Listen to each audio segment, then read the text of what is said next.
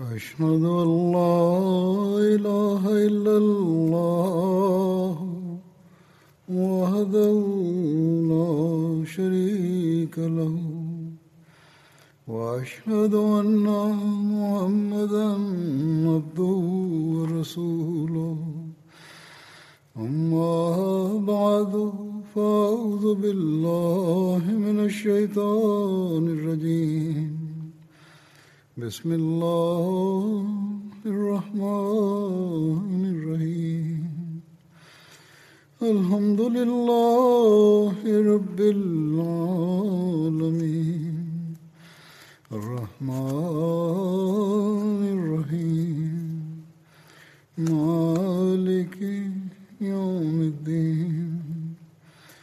إياك نعبد وإياك نستعين اهدنا الصراط المستقيم صراط الذين أنعمت عليهم غير المغضوب عليهم ولا الضالين Sebelum ini telah disampaikan perihal pensyahidan Hadrat Utsman radhiyallahu anhu mengenai peristiwa di hari-hari setelah pensyahidan secara singkat Hadrat Muslim radhiyallahu anhu menulis sebagai berikut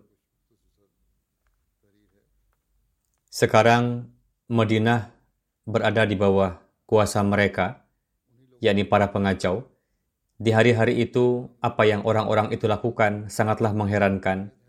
Meskipun mereka telah mensyahidkan Hadrat Utsman, mereka menolak untuk menguburkan beliau. Dan hingga tiga hari beliau tidak dapat dikuburkan. Akhirnya, sekelompok sahabat bertekad dan menguburkan beliau di waktu malam. Orang-orang itu tetap saja menghalanginya, namun ini dapat diredam karena seruan perlawanan keras dari beberapa orang. Mengenai Hadrat Utsman radhiyallahu anhu, Hadrat Rasulullah sallallahu alaihi wasallam telah menubuatkan diriwayatkan oleh Hadrat Abu Musa Ash'ari bahwa Nabi sallallahu alaihi wasallam datang ke suatu kebun dan memerintahkan saya untuk menjaga pintu kebun. Seketika itu seorang datang meminta izin masuk. Rasulullah SAW bersabda, biarkan ia masuk dan berikan ia kabar suka surga kepadanya.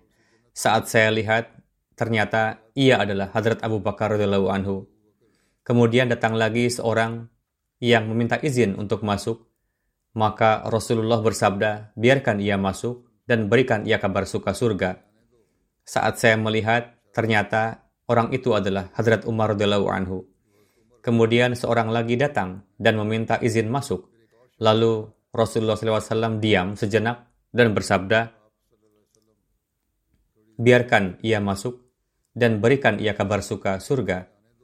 Pada akhirnya, kami melihat satu musibah besar akan menimpanya. Saat saya melihat, ternyata orang itu adalah Utsman bin Affan radhiyallahu anhu. Hadrat Anas meriwayatkan bahwa Nabi Karim Shallallahu alaihi wasallam menaiki puncak Uhud dan bersama beliau ada Hadrat Abu Bakar, Hadrat Umar, dan Hadrat Utsman. Lalu puncak Uhud bergetar dan beliau Sallallahu Alaihi Wasallam bersabda, Uhud, diamlah engkau. Perawi berkata, seingat saya beliau pun menghentakkan kaki beliau dan bersabda, di atas engkau saat ini ada sesosok nabi, seorang siddiq, dan dua orang syahid. Hadrat Ibnu Umar menjelaskan, ketika Rasulullah menyebutkan sebuah kekacauan atau kekisruhan, Rasulullah bersabda, sosok ini akan dibunuh dalam keadaan terzalimi. Beliau bersabda demikian seraya mengisyarahkan pada Hadrat Utsman. Adapun yang diketahui mengenai yang ditinggalkan Hadrat Utsman, Ubaidullah bin Abdullah bin Utbah menjelaskan, di hari Hadrat Utsman disyahidkan, di perbendaharaan beliau terdapat 30 juta 500 ribu dirham dan 150 ribu dinar. Semuanya telah dirampas. Di Rabazah pun beliau meninggalkan seribu unta. Rabazah adalah kampung yang terletak sejauh satu hari dari Madinah ke arah Hijaz. Lalu di Baradlis, Khaybar, dan Wadiul Qura ada 200 ribu dinar yang telah beliau tinggalkan sebagai sedekah. Sebelumnya disebutkan bahwa beliau pernah bersabda, Dulu saya orang yang kaya, tapi kini saya hanya memiliki dua unta yang saya gunakan untuk haji. Mungkin saja apa yang dikatakan di sini adalah di saat harta negara sedemikian banyaknya dan perawi mengaitkannya dengan diri Hadrat Utsman. Atau mungkin itu memang milik beliau, di mana beliau tidak menggunakannya untuk keperluan pribadi, tetapi itu beliau belanjakan untuk kepentingan umat dan sedekah. Walhasil, ini adalah riwayat yang saya sampaikan. Dan sebelum ini pun ada satu riwayat tentangnya yang telah dijelaskan. Kemudian, terkait seorang yang beliau angkat untuk menjaga perbendaharaan, diketahui bahwa harta yang dijaganya itu adalah harta negara. Mengenai peristiwa pensyahidan Hadrat Utsman, sahabat menjelaskan sebagai berikut,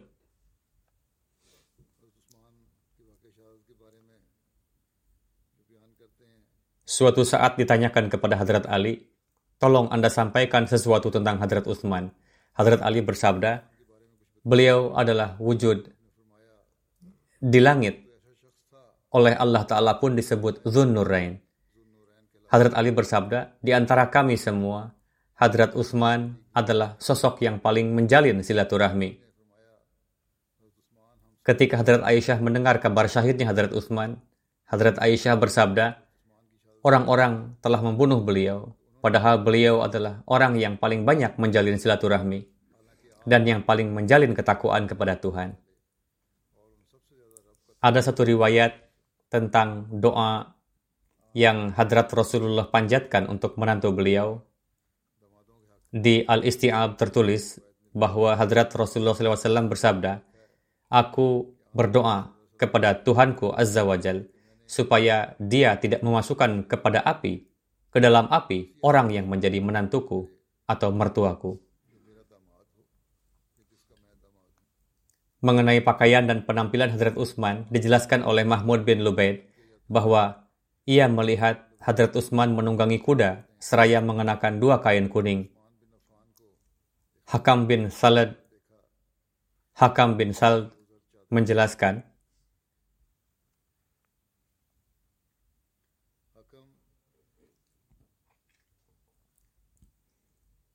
Ayah saya menyampaikan bahwa beliau melihat Hadrat Utsman tengah berpidato dan beliau mengenakan jubah berwarna hitam serta pewarna rambut.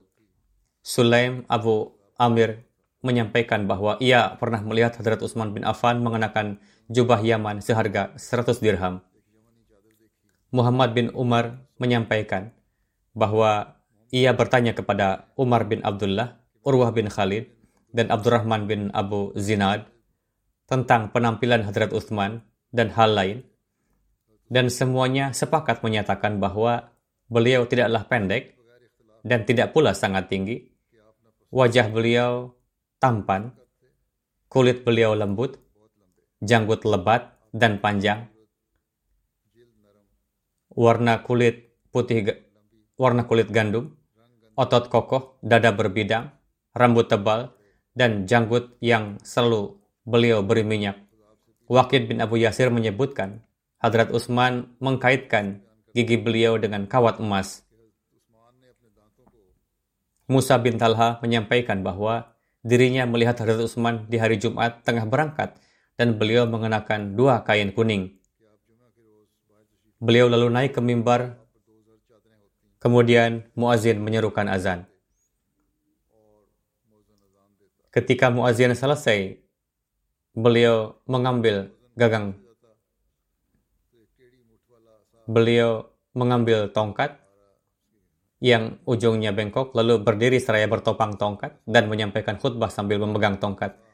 Kemudian beliau turun dari mimbar dan muazin mengucapkan ikomat. Hasan menyampaikan, dirinya melihat Hadrat Utsman berbaring seraya menjadikan kain selendang beliau sebagai bantal. Musa bin Talha menyampaikan, di hari Jumat, Hadrat Utsman bertopang pada tongkat, dan dari semua orang, beliaulah yang paling indah. Beliau mengenakan dua kain kekuningan, satu sebagai gamis dan satu sebagai selendang. Lalu beliau naik ke mimbar dan duduk di atasnya. Ada satu cincin milik Hadrat Rasulullah Sallallahu Wasallam yang terpahat lafaz Muhammad Rasulullah, di mana Hadrat Rasulullah senantiasa memakainya. Terkait ini terdapat riwayat di mana Hadrat Anas bin Malik meriwayatkan ketika Nabi mulia Sallallahu Alaihi Wasallam bermaksud menulis surat ke Raja Romawi, beliau bersabda bahwa jika surat itu tidak dibubuhi cincin, maka surat surat Tuhan, jadi surat Rasulullah tidak akan dibaca. Untuk itu, beliau memerintahkan membuat satu cincin perak yang terpahat Muhammad Rasulullah.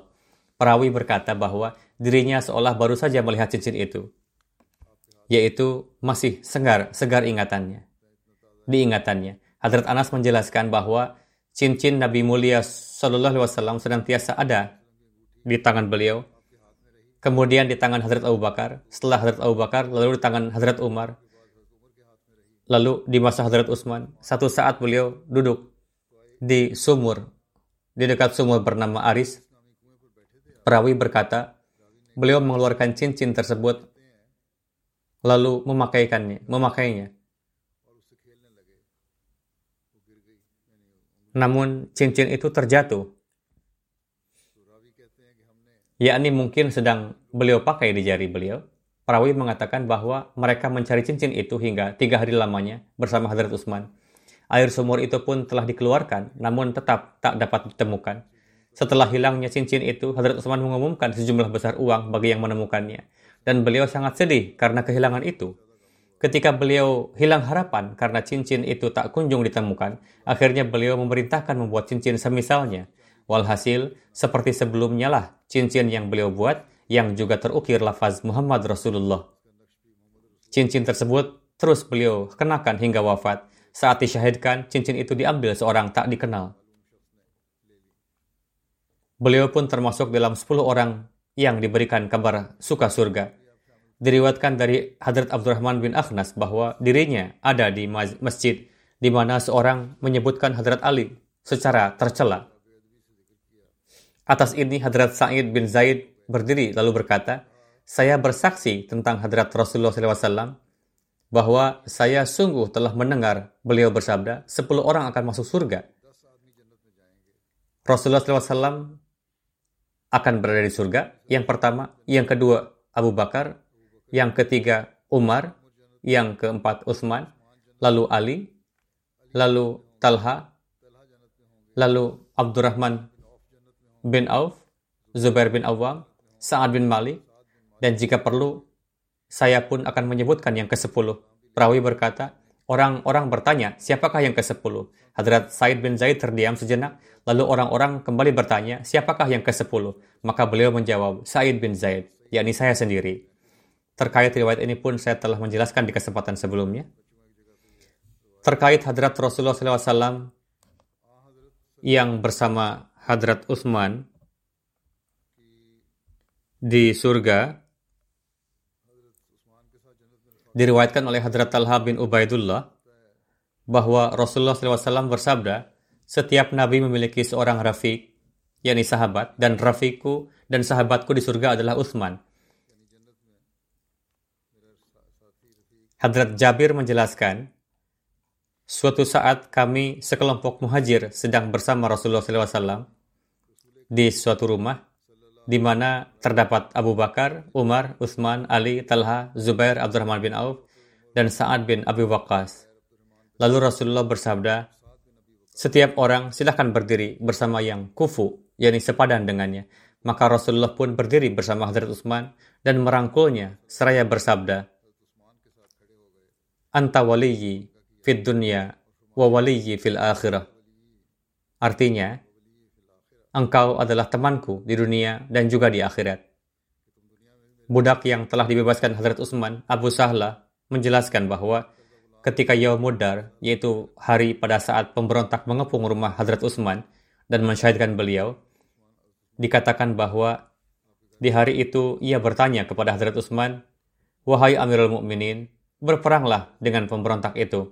Hadrat Abdullah juga berkata kepada beliau radhiyallahu "Wahai Amirul Mukminin, hadapi saja para pengacau itu."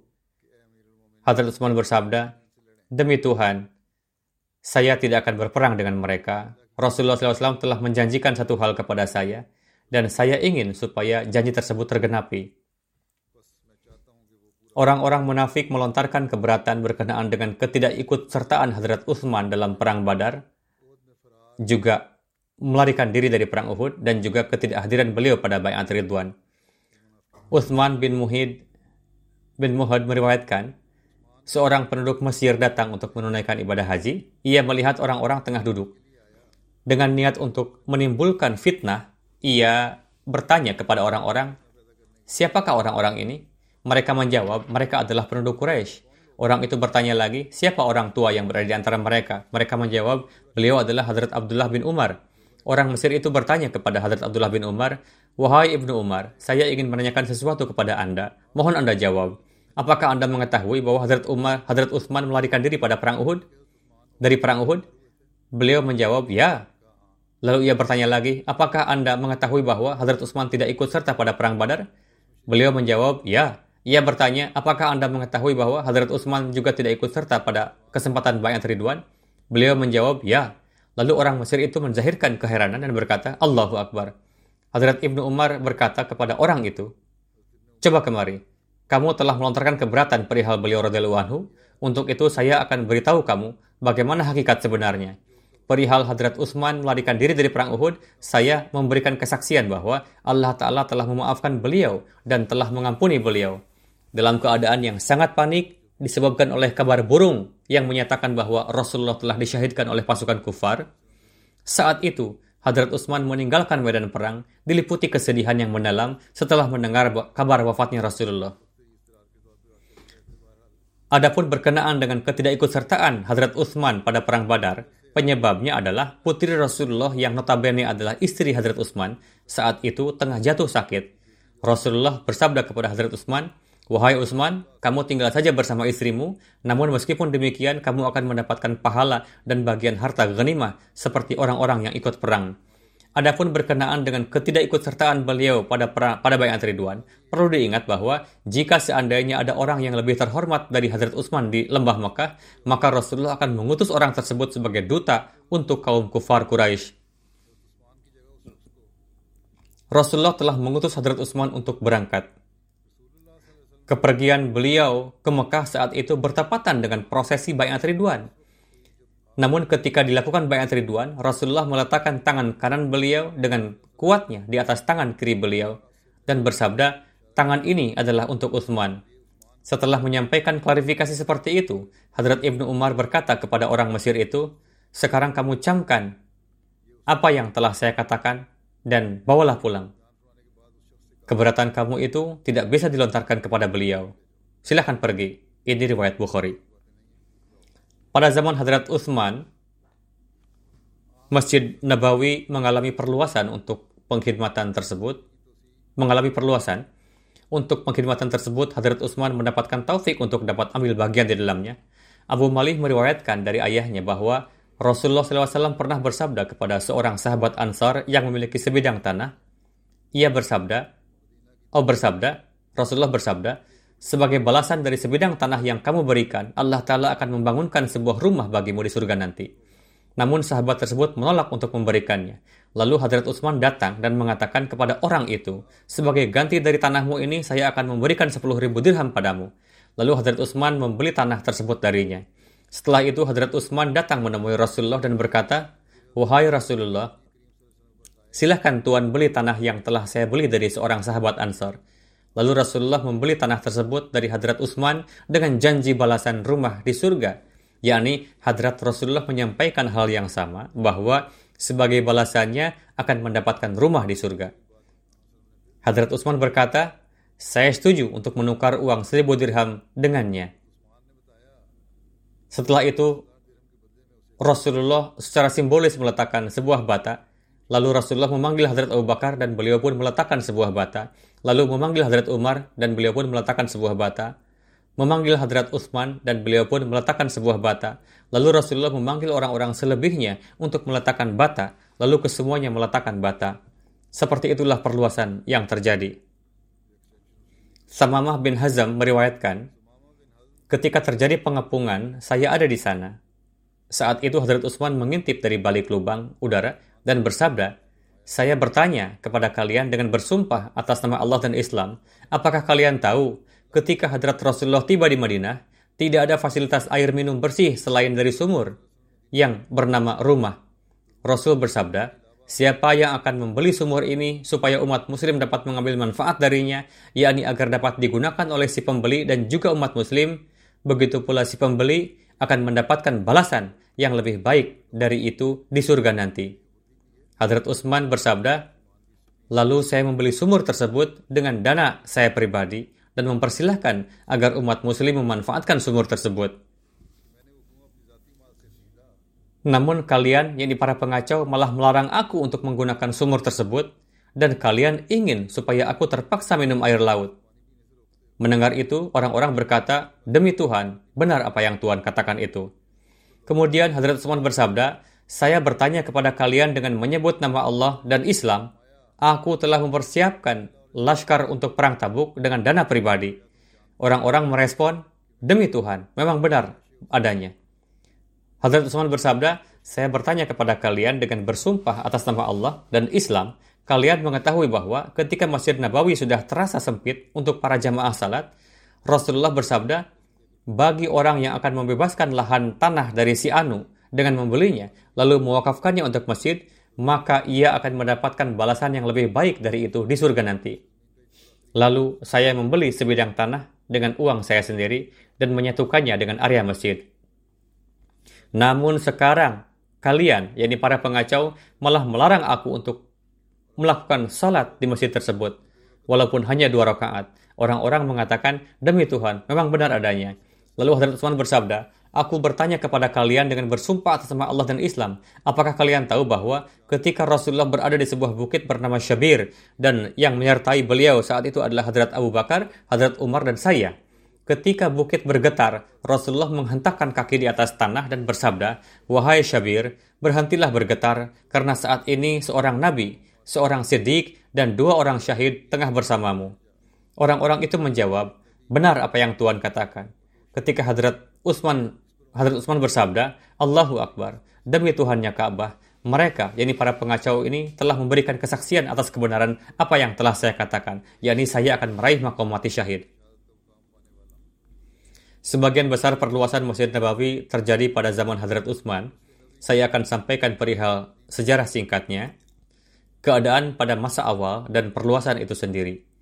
Sebelumnya telah dijelaskan bahwa pada zaman Hadrat Rasulullah terdapat catatan mengenai hal itu bahwa pada bulan Rabiul Awal 1 Hijriah bertepatan dengan akhir bulan Oktober 622 Rasulullah SAW meletakkan pondasi Masjid Nabawi dengan tangan beberkat beliau sendiri.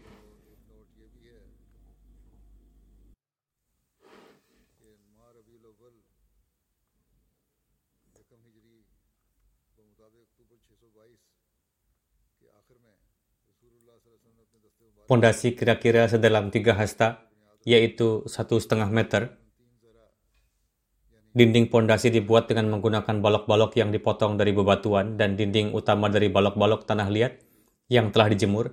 Dindingnya terbuat dari batu bata tanah liat yang dijemur. Perihal pembangunan masjid, detail perpanjangannya nanti juga akan disebutkan.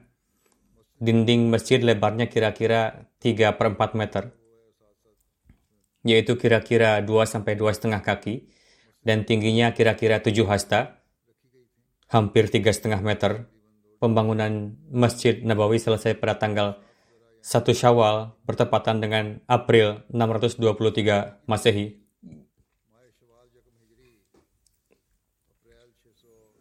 Hadrat Kharijah bin Zaid bin Sabit meriwayatkan, bahwa untuk Masjid Nabawi, Nabi SAW membuat panjang 70 hasta, kira-kira 35 meter, dan lebarnya 60 hasta, kira-kira 30 meter. Selama masa hidup Nabi SAW, perluasan Masjid Nabawi pertama kali terjadi pada Muharram 7 Masehi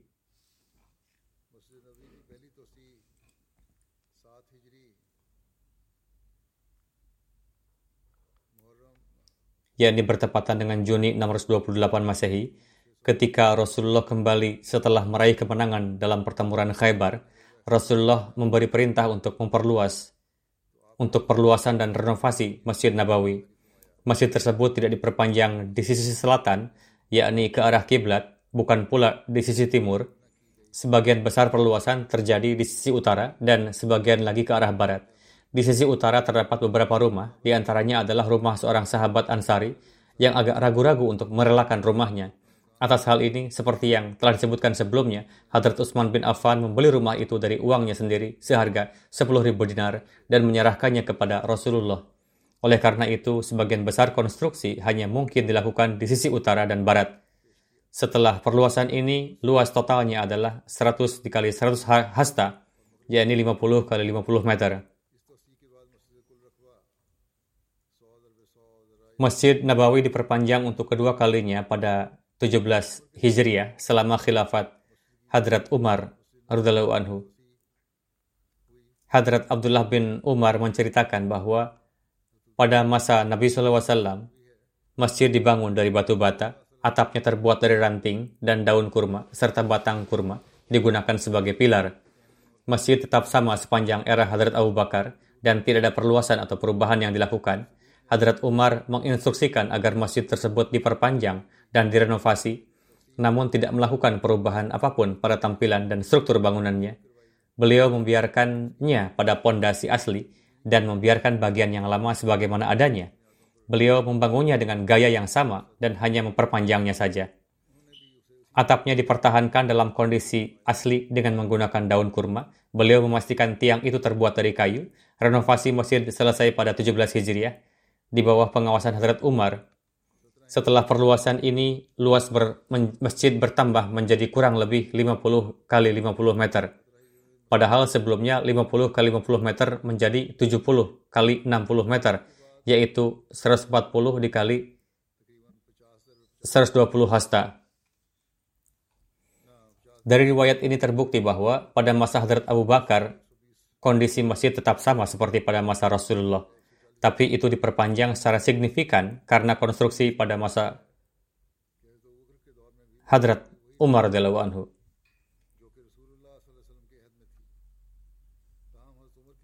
Pada zaman Hadrat Utsman, Masjid Nabawi juga mengalami perluasan dan dilakukan perombakan ulang.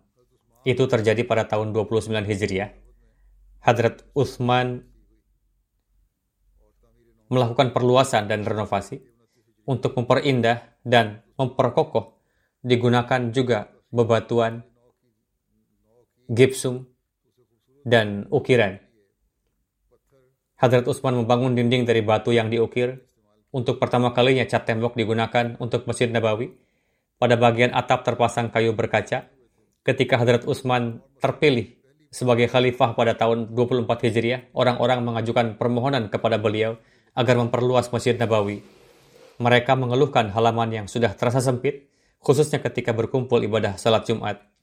Begitu banyaknya jamaah yang hadir, sehingga sebagian jamaah terpaksa salat di bagian luar masjid. Lalu Hadrat Utsman meminta musyawarah dari para sahabat. Semuanya sepakat untuk merobohkan bangunan lama dan dibuatkan masjid baru di atasnya. Suatu hari, Ba'da salat zuhur, Hadrat Utsman naik ke atas mimbar, lalu menyampaikan khutbah.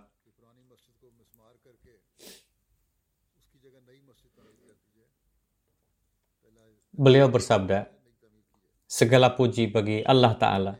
Saya berkeinginan untuk merobohkan bangunan masjid yang lama dan membangun kembali. Saya juga memberikan kesaksian bahwa saya telah mendengar dari lisan beberkat Rasulullah. Beliau pernah bersabda, Barang siapa yang membangun masjid, Allah Ta'ala akan membangunkan sebuah rumah baginya di surga. Khalifah sebelum saya adalah Hadrat Umar Faruk. Beliau telah melakukan perluasan dan renovasi Masjid Nabawi, yang mana hal itu merupakan teladan bagi saya. Saya meminta musyawarah dari para sahabat yang memiliki gagasan baik. Kesemuanya sepakat bahwa Masjid Nabawi dirobohkan dan dibangun lagi dari nol. Ketika Hadrat Utsman menyampaikan rencana untuk membangun ulang Masjid Nabawi, ada beberapa sahabat yang menyatakan keengganan atas hal ini. Mereka berpendapat agar jangan dirobohkan. Di antara yang tidak setuju itu adalah mereka yang memiliki rumah persis berdekatan dengan Masjid Nabawi dan nampaknya akan terdampak oleh proyek pembangunan tersebut. Mayoritas pada umumnya setuju dengan rencana tersebut, namun beberapa sahabat berkeberatan. Hadrat Aflah bin Hamid meriwayatkan, ketika Hadrat Utsman berkehendak untuk naik mimbar dan ingin mengetahui bagaimana pendapat orang-orang, Marwan bin Hakam berkata, tidak diragukan lagi, rencana ini sangatlah baik. Untuk itu, apa perlunya Tuan ingin mengetahui bagaimana pendapat orang-orang? Hadrat Utsman menegurnya dan bersabda, saya tidak ingin memaksakan kehendak orang-orang dalam suatu urusan. Saya harus meminta musyawarah mereka. Beliau bersabda, saya tidak ingin memaksakan pendapat pribadi saya kepada orang-orang. Pekerjaan apa pun yang akan saya lakukan, dilakukan atas kehendak mereka. Kemudian, setelah memberikan kepercayaan kepada para sahabat yang memiliki ide cemerlang, berkenaan dengan rencana beliau, Hadrat Utsman membeli rumah-rumah yang berada di sebelah utara Masjid Nabawi, lalu membebaskan lahan tersebut. Meskipun sebagai gantinya, beliau telah memberikan sejumlah uang yang cukup banyak kepada para sahabat itu. Namun beberapa sahabat tetap enggan untuk memberikan rumahnya. Sehingga telah berlak, berlalu beberapa waktu sekitar empat tahun, namun belum berhasil untuk itu. Hadrat Ubaidullah Khulani meriwayatkan, ketika beberapa orang merasa keberatan untuk memberikan rumahnya dan terus-menerus beralasan, saya mendengar Hadrat Utsman bersabda, kalian telah banyak berbicara. Saya pernah mendengar Rasulullah bersabda, Barang siapa yang membangun masjid untuk menarik keridhaan Allah Ta'ala, sebagai balasannya, Allah Ta'ala akan membangunkan istana baginya di surga. Hadrat Mahmud bin Lubaid meriwayatkan, ketika Hadrat Utsman beriradah untuk membangun kembali Masjid Nabawi, sebagian orang berkeberatan dengan gagasan tersebut. Mereka bersikeras menginginkan supaya Masjid Nabawi dibiarkan dalam keadaan yang sama seperti pada masa Rasulullah. Hadrat Utsman bersabda, Barang siapa yang membangun masjid demi untuk meraih keridhaan Allah Ta'ala, sebagai balasannya Allah Ta'ala akan membangun istana di surga baginya. Setelah Hadrat Utsman berhasil meyakinkan orang-orang, beliau memulai proyek tersebut pada bulan Rabiul Awal 29 Hijriah bertepatan dengan bulan November 649 Masehi. Pembangunan ulang tersebut memakan waktu hanya 10 bulan. Dengan begitu, pada 1 Muharram 30 Hijriah, Masjid Nabawi telah siap digunakan. Beliau sendiri turun tangan langsung untuk mengawasi proyek pembangunan. Pada siang hari, beliau selalu berpuasa. Sementara pada malam hari, jika rasa kantuk memaksa, beliau beristirahat di Masjid Nabawi. Hanya Abdurrahman bin Safinah meriwayatkan, Hadrat Abdurrahman bin Safinah meriwayatkan, saya menyaksikan bahan bangunan diangkat, lalu di bawa kepada Hadrat Utsman. Saya pun melihat beliau membawa para pekerja bangunan sambil berdiri. Ketika tiba waktu salat, beliau memaksakan, beliau melaksanakan salat bersama mereka dan kadang beliau tidur di sana. Hadrat Utsman memperluas Masjid Nabawi bagian selatan, yakni arah kiblat. Adapun dinding sebelah kiblat dipindahkan ke tempat yang digunakan sampai saat ini. Adapun bagian sebelah utara ditambahkan sekitar 25 meter Begitu juga pada bagian sebelah barat telah diperluas. Bagian sebelah timur di mana terdapat ruangan-ruangan beberkat tidak diperluas. Setelah pembangunan itu, total luasnya menjadi 75 dikali 80 meter persegi. Pada masa Hadrat Utsman, pintu masjid berjumlah 6. Untuk pertama kalinya, desain diukir di atas batu Masjid Nabawi dan diwarnai dengan warna putih. Menurut riwayat Hadrat Kharijah bin Zaid, Hadrat Utsman menempatkan jendela di sisi barat dan timur menghadap dinding Masjid Nabawi. Di antara rumah-rumah yang harus dibeli oleh Hadrat Utsman untuk perluasan Masjid Nabawi adalah rumah Ummul Mukminin Hadrat Hafsah radhiyallahu anha. Sebagai gantinya, beliau diberi sebuah rumah yang temboknya disambungkan dengan tembok kiblat dan terletak di sebelah tenggara kiblat dan dibuat sebuah lubang kecil untuk memudahkan akses keluar masuk rumah.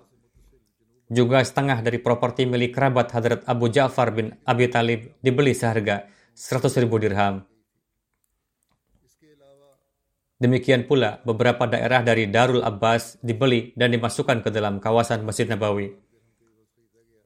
Selain memindahkan tembok kiblat lebih jauh ke selatan, perkembangan penting lainnya di Masjid Nabawi adalah bahwa Masjid Nabawi juga dipindahkan lebih jauh ke garis kiblat ini persis di tempat yang sama di mana mihrab Utsmani berada saat ini, dan area mihrab asli telah ditandai. Alih-alih menggunakan lumpur, mereka menggunakan batu pecah dan batang besi ditempatkan di pilar yang terbuat dari batu.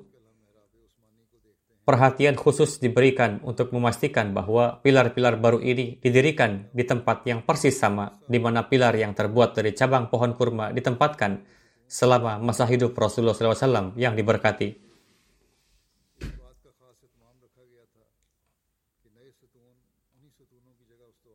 Jenis bahan dan desain arsitektur yang sama yang digunakan oleh Bizantium untuk kubah batu di Yerusalem dan juga digunakan untuk konstruksi ini. Atapnya terbuat dari kayu jati yang diletakkan di atas balok kayu dan ditopang oleh tiang dari batu dan batang besi di dalamnya. Sejak insiden pensyahidan menimpa Hadrat Umar di mihrab Nabi SAW saat memimpin salat, oleh karena itu, untuk mencegah terulangnya ke kejadian yang sama, Hadrat Utsman membangun sebuah maksurah, yaitu sebuah pagar dibangun di depan saf tempat jamaah berdiri dan di mimbar dibangun dari batu bata dan memiliki lubang kecil serta bukaan di dalamnya sehingga jamaah dapat melihat imam. Ini adalah tindakan pencegahan pertama yang dibangun di Masjid Nabawi dan kemudian diadopsi sebagai fitur arsitektur resmi di Masjid Damaskus sebagai protokol keselamatan bagi khulafa Bani Umayyah, yaitu membangun tembok di sekitar mihrab untuk mengamankan, tapi masih memungkinkan jamaah untuk melihat imam. Setelah itu, setelah itu, dalam berbagai waktu, masjid terus diperluas.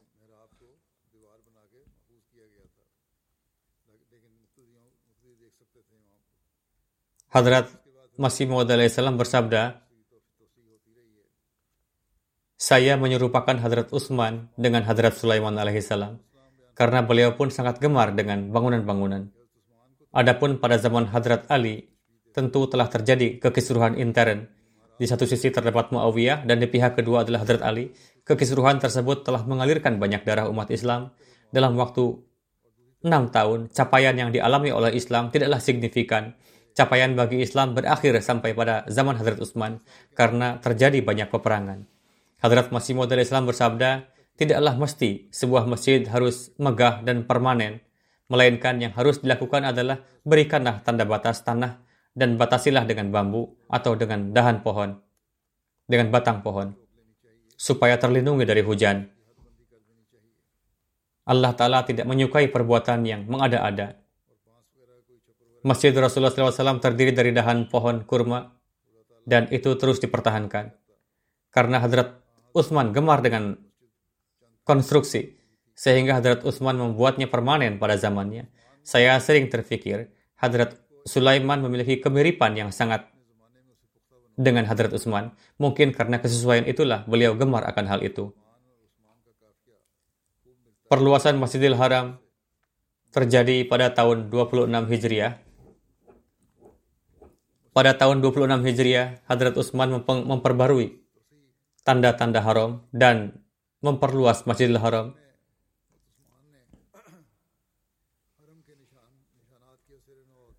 Beliau juga membeli bangunan-bangunan di sekitarnya dan menggabungkannya dengan Masjidil Haram.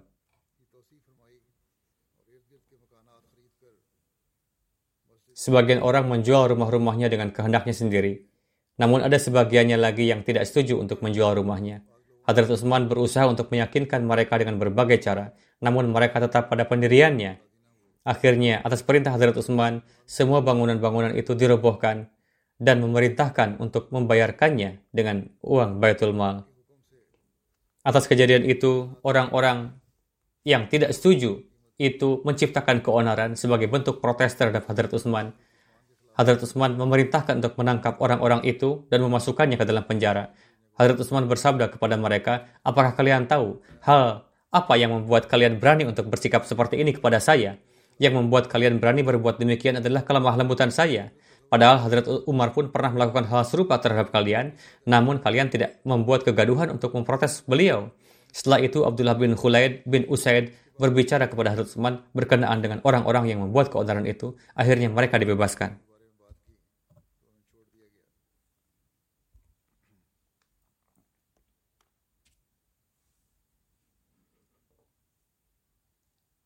Behri Bira juga dibuat pada zaman Hadrat Utsman pada 28 Hijriah.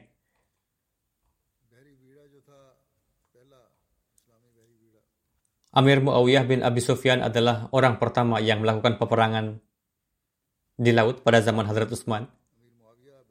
Amir Muawiyah juga pernah meminta izin dari Hadrat Umar untuk melakukan peperangan di laut.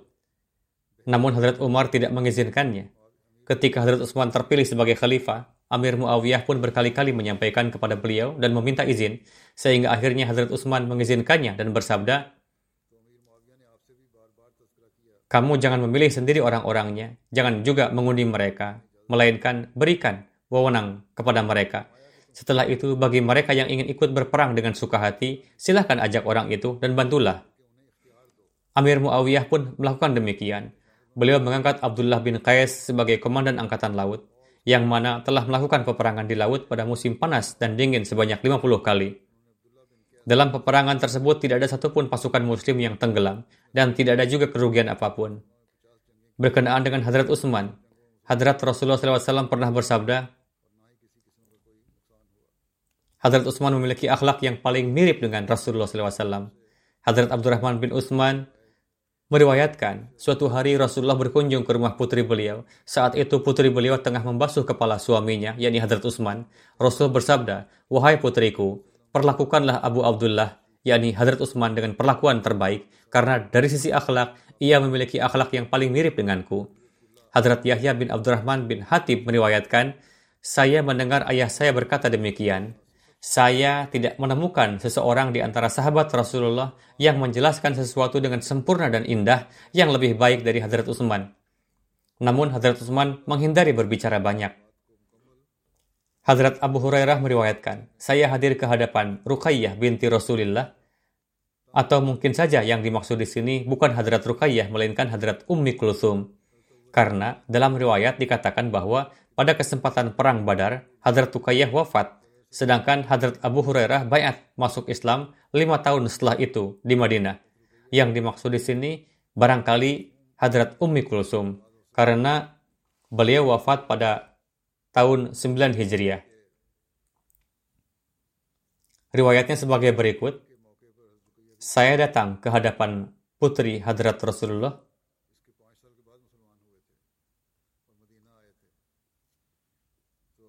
saya datang ke hadapan putri Hadrat Rasulullah yang merupakan istri Hadrat Utsman radhiyallahu anhu dan di tangannya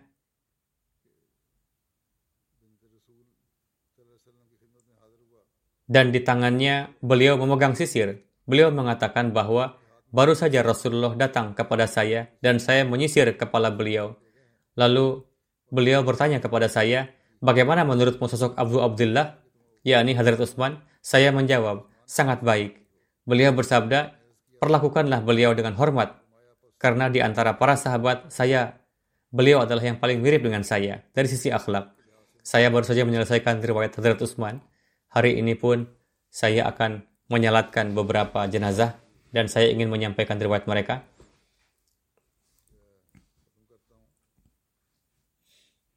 Jenazah pertama yakni Mubashir Ahmad Rang Sahib, putra Ahmad Baksh Sahib, mu'alim wakfi jadi Drabwah yang wafat pada 10 Maret.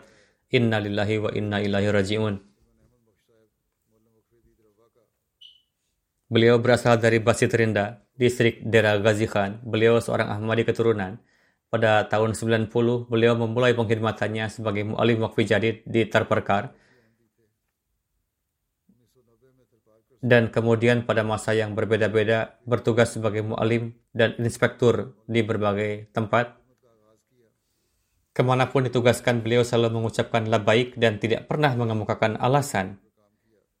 Beliau selalu berusaha untuk menunaikan wakaf dengan penuh kesetiaan semua orang, baik kerabat beliau maupun bukan, menulis bahwa beliau adalah seorang pekerja keras, rajin berdoa, melaksanakan tahajud dengan dawam, dan ilallah yang terbaik, seorang orator ulung, ramah, pengkhidmat tamu, berakhlak baik, dan sosok yang rendah hati.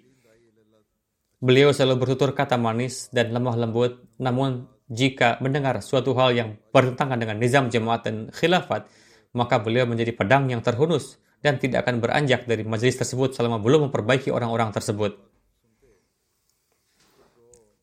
Di antara yang ditinggalkan selain istri juga dua orang putra dan tiga orang putri. Putra bungsu beliau yang tercinta Syazil Ahmad adalah mahasiswa Darjah Salisa Jamiah Ahmadiyah Rabwa. Semoga Allah telah memberikan rahmat dan ampunannya kepada almarhum. Jerzah kedua Munir Ahmad Farah Sahib mantan Amir Jemaat Distrik Islamabad. Setelah sakit yang panjang, beliau wafat pada 9 Maret di Kanada pada usia 84 tahun. Inna lillahi wa inna ilahi raji'un. Beliau adalah seorang musi dengan besaran wasiat 1 per 9. Kakek dari Insinyur Munir Farah Sahib bernama Hadrat Munshi Ahmad Baksh Sahib yang merupakan sahabat Hadrat Masih Maud salam. Beliau pergi ke Kadian dan mendapatkan karunia bayat pada jalsah Salanah tahun 1903. Ayahanda almarhum bernama Dr. Chaudhry Abdul Ahad Sahib yang merupakan seorang MSc dan PhD di bidang pertanian. Dan di masa itu, yang meraih PhD adalah para pelajar yang sangat cerdas. Singkatnya beliau meraih PhD. Beliau untuk beberapa masa juga berkhidmat sebagai Amir Jemaat Lailpur. Pada tahun 44 ketika Khalifatul Masih yang kedua menyeru para pemuda khususnya para ilmuwan untuk mengkhidmati agama, maka Dr. Sahib yakni ayah dari Farah Sahib pun mewakafkan diri dan meninggalkan pekerjaan di pemerintahan lalu pindah ke Kadian bersama keluarga beliau.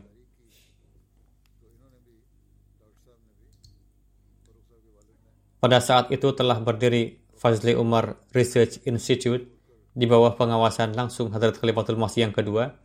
Huzur menetapkan beliau sebagai Direktur Fazli Umar Research Institute. Di samping itu beliau juga bertugas sebagai dosen sains di Talimul Islam College.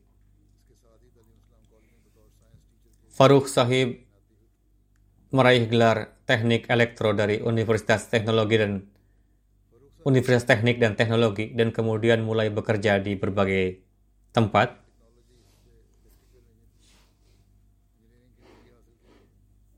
Kemudian beliau mulai bekerja secara resmi di pemerintah Pakistan di Departemen Telegraf dan Telepon. Pada masa berdinas, beliau telah melakukan pengkhidmatan di hampir semua kota di Pakistan. Beliau sering mewakili pemerintah Pakistan ke banyak negara, pada tahun 97 beliau pensiun dari jabatan sebagai Direktur Umum Perusahaan Telekomunikasi Pakistan. Beliau meninggalkan istri, dua putra, dan dua putri.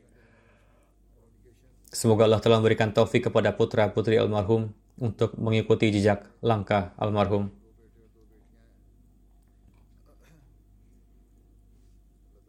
Pada saat tinggal di Rawalpindi, beliau mendapatkan taufik berkhidmat sebagai kaid daerah Majlis Khudamul Ahmadiyah dan ini adalah periode di tahun 74 yang penuh kekacauan dan beliau mendapatkan taufik berkhidmat di masa-masa tersebut. Pada tahun 77, setelah menetap di Islamabad, beliau mendapatkan taufik melakukan berbagai pengkhidmatan. Pada tahun 90, beliau mendapatkan taufik berkhidmat sebagai naib amir awal Kemudian setelah pensiun beliau mewakafkan diri. Beliau mengajukan diri ke hadapan Hadrat Khalifatul Masih yang keempat dan direstui. Kemudian pada tahun 99 beliau mengemban amanah berkhidmat sebagai Amir Jemaat untuk kota dan distrik Islamabad. Dira buah pengkhidmatan beliau di antaranya adalah untuk kemudahan melakukan panggilan langsung. Beliau banyak melakukan upaya mendirikan digital exchange dan beliau adalah anggota komite keuangan. Beliau juga anggota eksekutif IEEE dan mendapatkan taufik sebagai anggota kehormatan dan juga berkhidmat di berbagai departemen. Pada tahun 96, Hadrat Khalifatul Masih yang keempat menetapkan beliau sebagai Direktur Fazli Umar Foundation yang hingga akhir hayat nya beliau berkhidmat pada jabatan ini.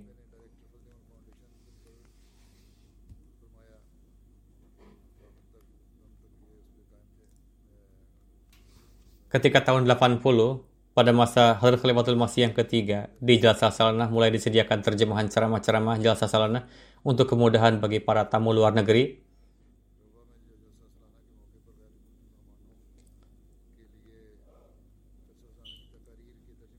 Maka dibentuk tim insinyur-insinyur Ahmadi dan beliau juga bekerja keras di dalamnya dan mendapatkan taufik untuk memberikan peranan yang menonjol.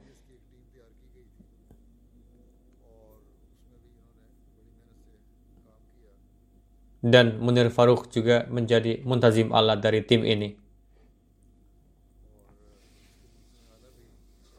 Pada April tahun 84 ketika Hazrat Khalifatul Masih yang keempat melakukan hijrah ke Inggris, Beliau secara rutin setiap tahun datang ke Jalsah Salanah UK dan tugas penerjemahan diserahkan kepada beliau, yakni menyampaikan terjemahan kepada orang-orang dan beliau melaksanakan tugas ini dengan sangat baik. Beliau bekerja dengan sangat gigih. Di masa keamiran beliau banyak dilakukan pembangunan di jemaat Islamabad. Salah seorang putra beliau mengatakan bahwa Beliau selalu menasihatkan anak-anaknya untuk berlomba-lomba ikut serta dalam pekerjaan-pekerjaan jemaat. Meskipun bekerja di, di pemerintahan, beliau selalu terdepan dalam pengkhidmatan kepada jemaat. Setelah selesai bekerja, beliau langsung datang ke kantor jemaat dan melaksanakan tugas-tugas jemaat. Setiap tahun beliau secara khusus menyisakan masa cuti untuk Jalsa Salanah UK. Pada saat masih berdinas, dikarenakan statusnya sebagai Ahmadi, beliau ditempatkan di daerah yang sangat jauh Dera Ismail Khan dan Perdana Menteri pada waktu itu Bhutto Sahib mengatakan jangan tempatkan ia lagi di Islamabad. Namun Allah Ta'ala menurunkan karunia-Nya, kemudian beliau ditugaskan kembali di Islamabad dan dari sana beliau juga mendapatkan taufik pergi ke berbagai negara sebagai delegasi pemerintah. Semoga Allah Ta'ala memberikan rahmat dan ampunannya kepada beliau. Jenazah selanjutnya adalah pensiunan Brigadir Muhammad Latif Sahib yang merupakan mantan Amir daerah Rawalpindi. Beliau wafat pada 28 Februari di usia 70 tahun. Inna lillahi wa inna ilaihi raji'un. Brigadir Latif Sahib bersama dengan ayahanda beliau menerima Ahmadiyah sekitar tahun 55. Ayahanda Brigadir Sahib wafat pada tahun 2000. Setelah itu dalam keluarga hanya Brigadir Sahib sendiri yang Ahmadi yakni selain dari anak-anak beliau. Beliau memiliki satu istri, dua putra dan dua putri. Semoga Allah Ta'ala memberikan taufik kepada anak-anak beliau untuk dapat mengikuti jejak langkah beliau. Pada tahun 2000 setelah pensiun, beliau mengkhususkan seluruh waktunya untuk mengkhidmati jemaat. Beliau pernah menjabat sebagai sekretaris umur ammah dan naib amir daerah Rawalpindi. Dari 2019 hingga 2021, beliau mendapatkan taufik berkhidmat sebagai amir daerah Rawalpindi Beliau mendapatkan taufik mengkhidmati jemaat kurang lebih 20 tahun. Beliau seorang yang penuh simpati, memperhatikan orang-orang miskin, melaksanakan pengkhidmatan terhadap jemaat dengan menganggapnya sebagai karunia ilahi dan menasihatkan hal ini juga kepada anak-anaknya. Di masa sakitnya yang terakhir pun, kapan saja ada undangan dari pengurus pusat, beliau segera berangkat dan tidak pernah menolak.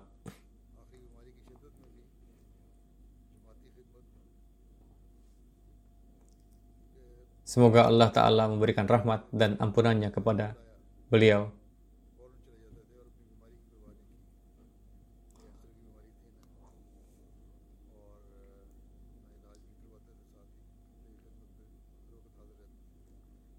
Jenazah selanjutnya yang terhormat Konok Beg Omar Bekov Sahib seorang Ahmadi dari Kyrgyzstan Beliau wafat pada 22 Februari di usia 67 tahun. Innalillahi wa inna ilaihi. Ilyas Kubatuf Sahib Amir Nasional Kyrgyzstan menulis bahwa saya menjalin hubungan dengan yang terhormat Konokbek Sahib sejak lebih dari 15 tahun. Almarhum adalah salah satu Ahmadi awalin di Kyrgyzstan. Almarhum menerima Ahmadiyah pada tahun 2000. Almarhum adalah seorang Ahmadi yang sangat mukhlis dan setia, selalu ikut serta dalam program-program jemaat dan ikut serta secara dawam dalam candah-candah jemaat dan pengorbanan-pengorbanan harta lainnya, dan melunasi perjanjiannya tepat waktu. Beliau melaksanakan salat lima waktu dengan tepat waktu dan melaksanakan tahajud secara dawam.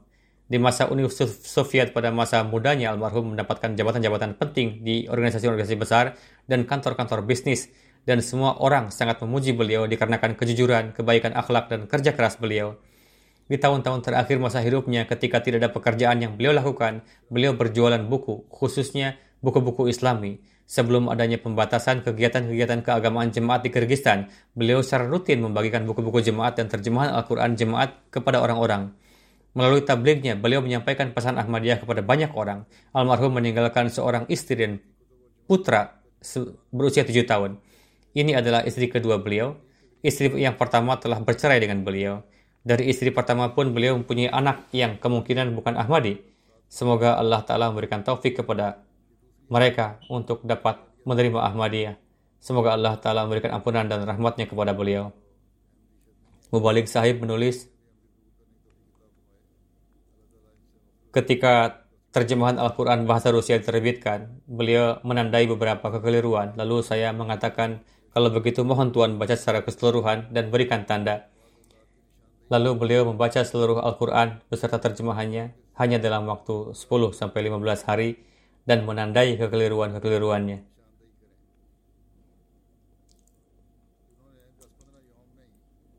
Mubalik Sahib menulis bahwa untuk melaksanakan salat beliau melakukan wurdu dengan penuh perhatian dan timbul rasa iri ketika melihat beliau melaksanakan salat. Yang terhormat Izgen Bev Arthur Sahib menuturkan, faktanya Konok Bek Sahib lah yang telah menyampaikan pesan Ahmadiyah kepada saya. Kapan pun saya mengajukan pertanyaan-pertanyaan, beliau memberikan jawaban yang membuat saya terheran-heran. Dan jawaban-jawaban beliau penuh dengan mantik, akal, dan hikmah. Yang terhormat Konok Beg Sahib adalah sosok yang berakhlak luhur, penyabar, dan lemah lembut. Dikarenakan akhlak dan keistimewaan-keistimewaan beliaulah, saya masuk ke dalam jemaat.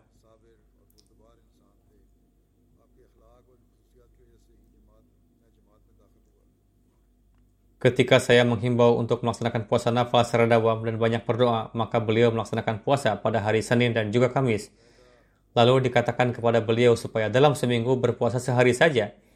Beliau mengatakan, saya berpuasa pada hari Senin dan juga pada hari Kamis, supaya saya menjadi orang yang mengucapkan baik atas setiap keseruan khilafat. Beliau seorang yang mencintai khilafat, menyimak khutbah huzur, khutbah Jumat secara rutin dan bahasa Rusia. Seorang yang sangat rendah hati, berakhlak baik, dan sebagaimana telah disampaikan beliau biasa melakukan dawat ilallah dengan senang hati. Semoga Allah telah memberikan rahmat dan ampunannya kepada beliau, meninggalkan dari semua almarhum dan meneruskan kebaikan-kebaikan mereka pada anak-anak keturunan mereka.